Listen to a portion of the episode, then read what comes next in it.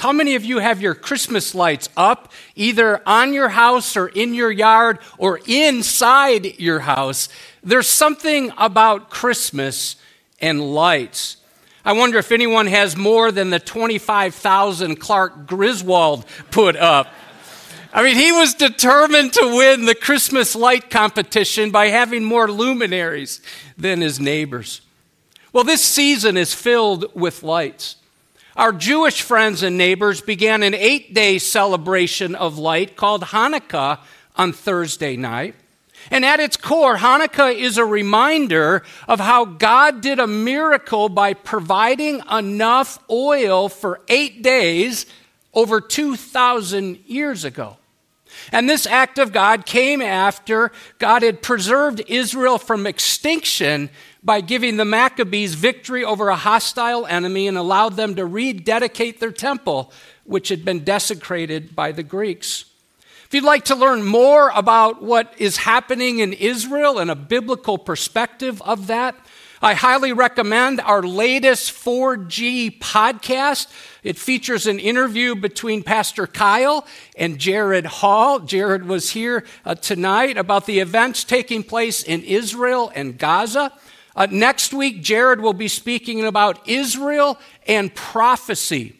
And you can listen to that on Apple Podcasts, Spotify, Google Podcasts, or Amazon Music. If you want to get there easily, just go to our website and follow the links.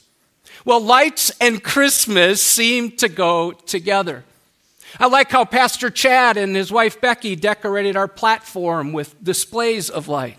Our Edge Kids choir certainly shined like lights, didn't they? And I love how our children's ministry team partners with parents, many of you are parents or grandparents, to make little disciples. And to help families with faith formation, we make resources available here out at our cafe. And I want you to be aware of a couple. If you're looking for a Bible for children, highly recommend the Jesus Storybook Bible. It's available out at the cafe, and Christmas Promise Storybook. Speaking of lights, we'll be having our Christmas Eve services here at Edgewood. We'll have four of them.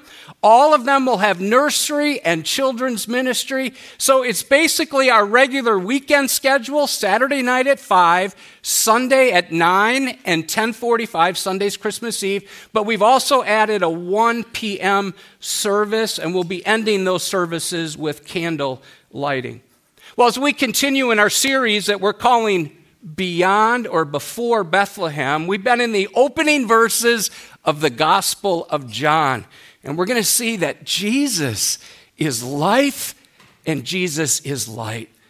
If you're able, I'm going to invite you to stand and we're going to read a section of God's Word together. Uh, John chapter 1, verses 4 through 9. Let's read together.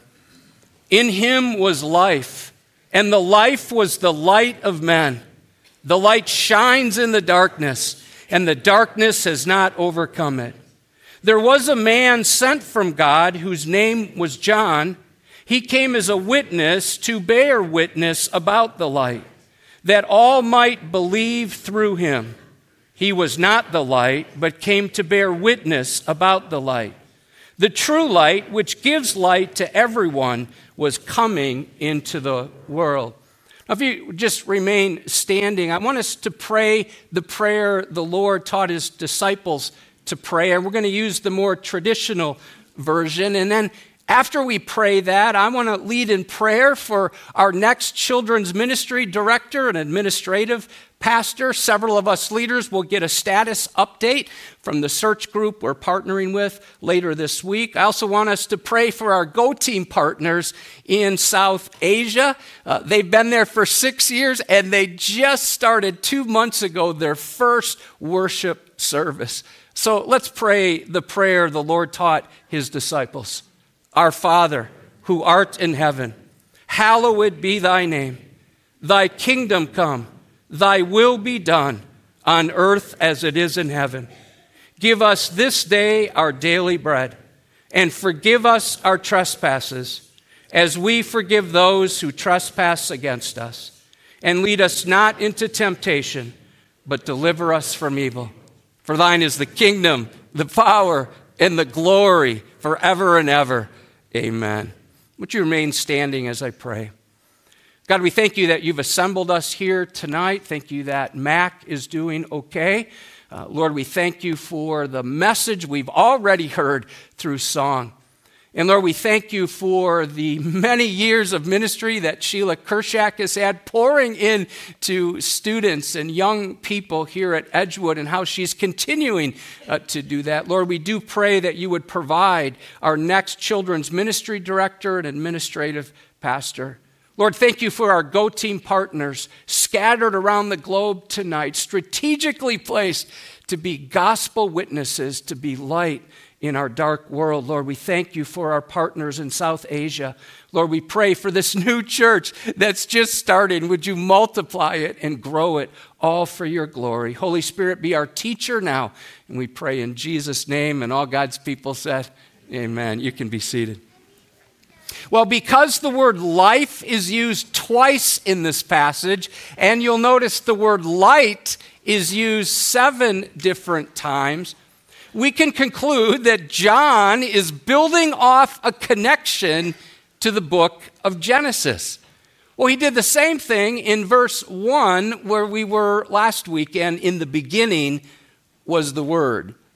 So the Bible begins in the book of Genesis. It's all about the creation of life. And you may recall in verses 3 and 4, we see that light was created first. And God said, Let there be light and there was light. And God saw that the light was good, and God separated the light from the darkness. And so last week we learned how Jesus had his birth in Bethlehem, but not his beginning. Why? Well, because he's always been. Our main idea today is this Jesus brings life into our deadness and light into our darkness. Let's look first at life bringing light. Verse 4 In him was life, and the life was the light of men. John chose the Greek word zoe, which refers to real life, as distinct from the word bios, which just speaks of natural life. John used the word life 36 different times in his gospel. And the second time he uses it here, he uses the definite article the to show that Jesus is the true life. That's the idea behind John 11, 25, where Jesus said, I am the resurrection and the life. Whoever believes in me, though he die, yet shall he live. So when we were born, we received physical life. When we're born again, we receive spiritual life. Both come from him. And so when Jesus gives you real life, the light comes on for you. I'm reminded of Psalm 27 1. The Lord is my light and my salvation. Whom shall I fear? In Matthew 17 2, at his transfiguration, Peter, James, and John caught a glimpse of the true light of Jesus when his face shone like the sun and his clothes became as white as the light. In Revelation 1:16, John describes Jesus' face like the sun shining in full strength. I wonder what that was like. Revelation 22 16 refers to him as the bright morning star. So, Jesus brings life into our deadness, and maybe that's you tonight. You just feel dead, flat. And he brings light into our darkness.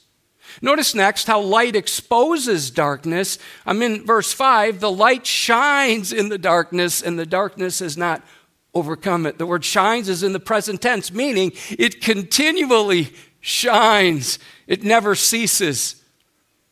Think with me of Genesis chapter 3 when darkness, spiritual darkness, spilled into our world, and it can only be removed by the Lord who is life and light.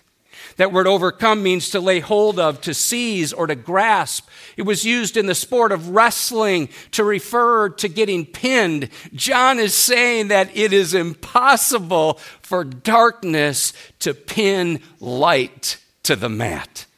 You see, darkness by its very nature refuses to come into the light because darkness and light, well, they're mutually exclusive. If you have one, you cannot have the other. And those in darkness cannot readily understand the Lord, who is life and light. So, darkness, by definition, isn't even a thing because it's only the absence of light. So, darkness cannot do anything to light, and you can't add more of it to a room without light. Darkness simply takes over. Ah, but in the presence of light, darkness flees. And the good news is that when we lean on the Lord of light, we won't remain in darkness. Jesus said in John 12 46, I've come into the world as light, so that whoever believes in me may not remain in darkness. While on maneuvers, the captain of a battleship noticed a light in the dark. It was a foggy night, but he could make out a light. And he realized that he was about to crash into another vessel. And so the captain instructed signal that ship. We are on a collision course. Advise you change course 20 degrees. The return signal countered advisable for you to change course 20 degrees. The captain signaled back I'm a captain. Change course 20 degrees.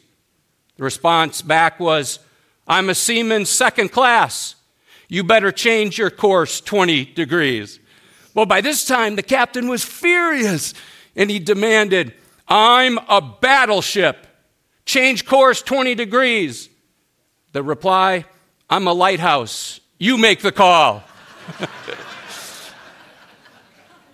See, without Christ, we are like ships lost out on an open sea in dense fog, just groping for that eternal shore waiting for someone to dispel the darkness with the light of salvation. And Christ has provided the light in the darkness of our doomed existence so you and I can be rescued from eternal destruction. So here's a question Are you walking in the light today, or are you still in the darkness?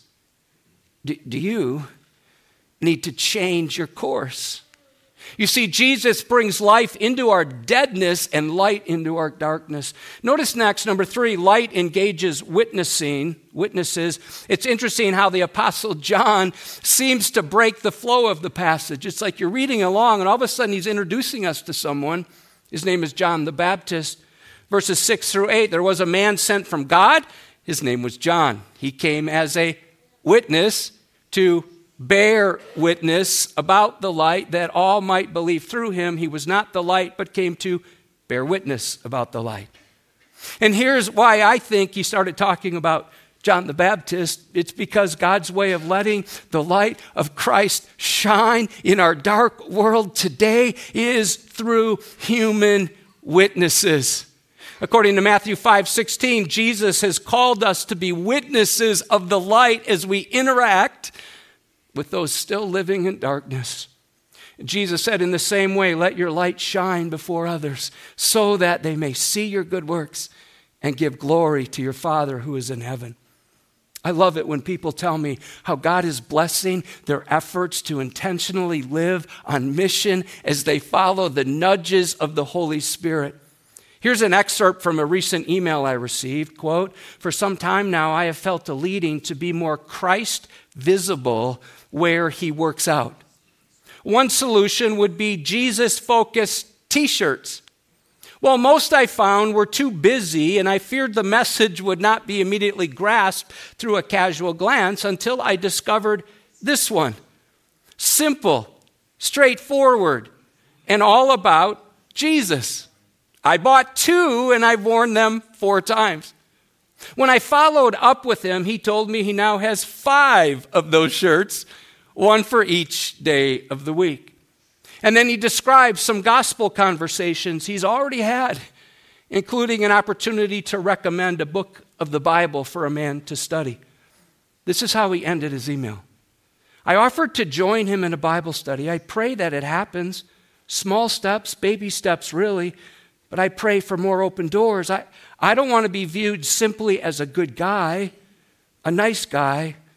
I want to be clearly identified with Jesus through words, actions, and yes, my t shirts. This member who's here tonight is living as light. And we're called to do the same, church, in our context, to be intentional about it. And one way we can do that, most of you received an invitation for our Christmas Eve services, is to give that invitation to someone else. I have those with me wherever I go, and I was able to hand out two on Wednesday, three on Thursday, and today I was in Geneseo and was able to pass one out.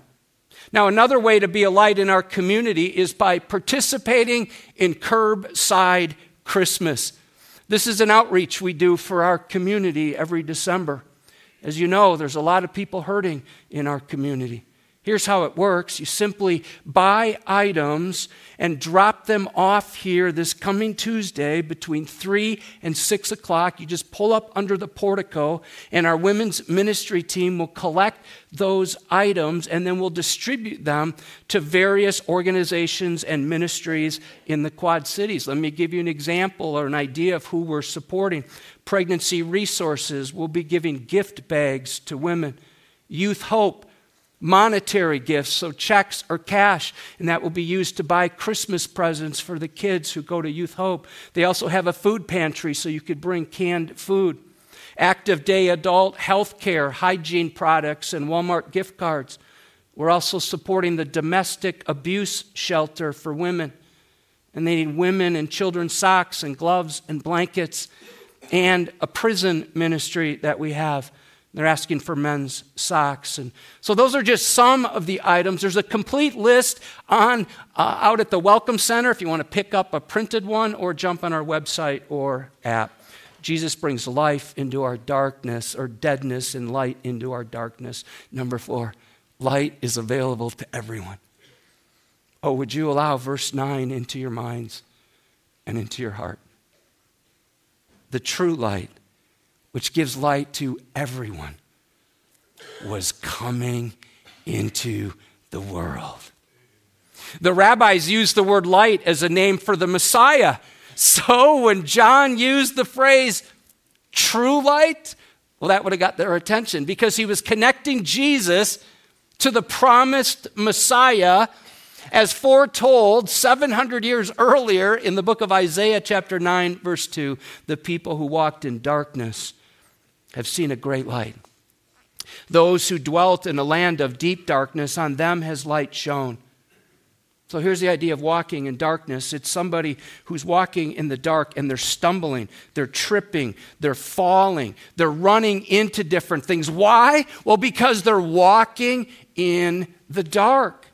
And while people walk in the dark, all of a sudden, this verse says, a great light appears a great light starts shining into the deep darkness. Friends, we can't find that light on our own, so the light comes to us. So watch this.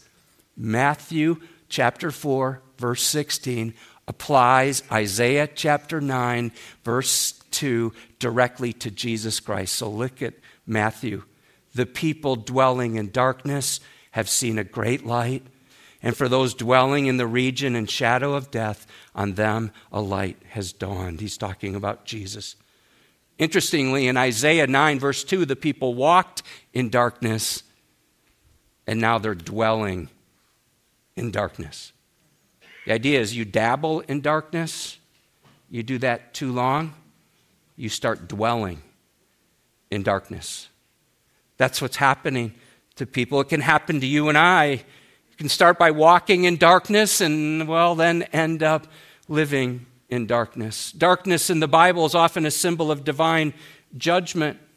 Exodus chapter 10 says there were three days of darkness that could be felt. I wonder what that was like. That happened in Egypt before the first Passover lamb was slain.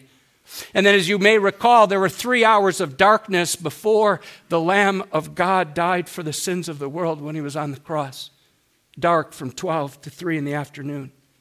So the ninth plague of darkness preceded the killing of the firstborn, and deep darkness proclaimed the death of God's firstborn son. Listen to Mark 15 33. And when the sixth hour had come, there was darkness over the whole land until the ninth hour. pitch black. I wonder it was if, if it was as if God the Father placed his hands over the Son and said, Son, you shall not shine on my son while he becomes the substitute sacrifice for the sins of the entire world. Check this out. At the birth of Jesus, a supernatural star ascended to light the way for the Magi. And at his death, supernatural darkness descended in the middle of the day. His birth announcement was a display of brightness at midnight, and the notification of his death was deep darkness at midday. One pastor said it like this Christ is no simple spark in the darkness, he drives out the darkness. Jesus is not a candle in a cave. He is the sun burning away the gloom and the shadows of evil. So Jesus brings life into and light into our darkness. So let's review. Life brings light, light exposes darkness, light engages witnesses, and light is available to everyone, including you tonight. If you're here or engaging online or listening later. Whenever I hear about Jesus being the light of Christmas, I remember a traumatic event that I had when I was about eight years old, when I tangled with darkness. I've shared this before, but it's worth repeating. My bedroom was down in the basement. That was good. I had four sisters, so I got to get away from my sisters. I liked living down in the basement, but it was dark, really dark. And I was normally pretty adept at finding my way around in the dark, and I liked the challenge of not turning lights on, and particularly if I had to get up and go to the bathroom in the middle of the night. I still remember my route. I'd get out of bed, I'd turn, open the door, I'd turn right, I'd go through some curtains. There was a freezer on my right.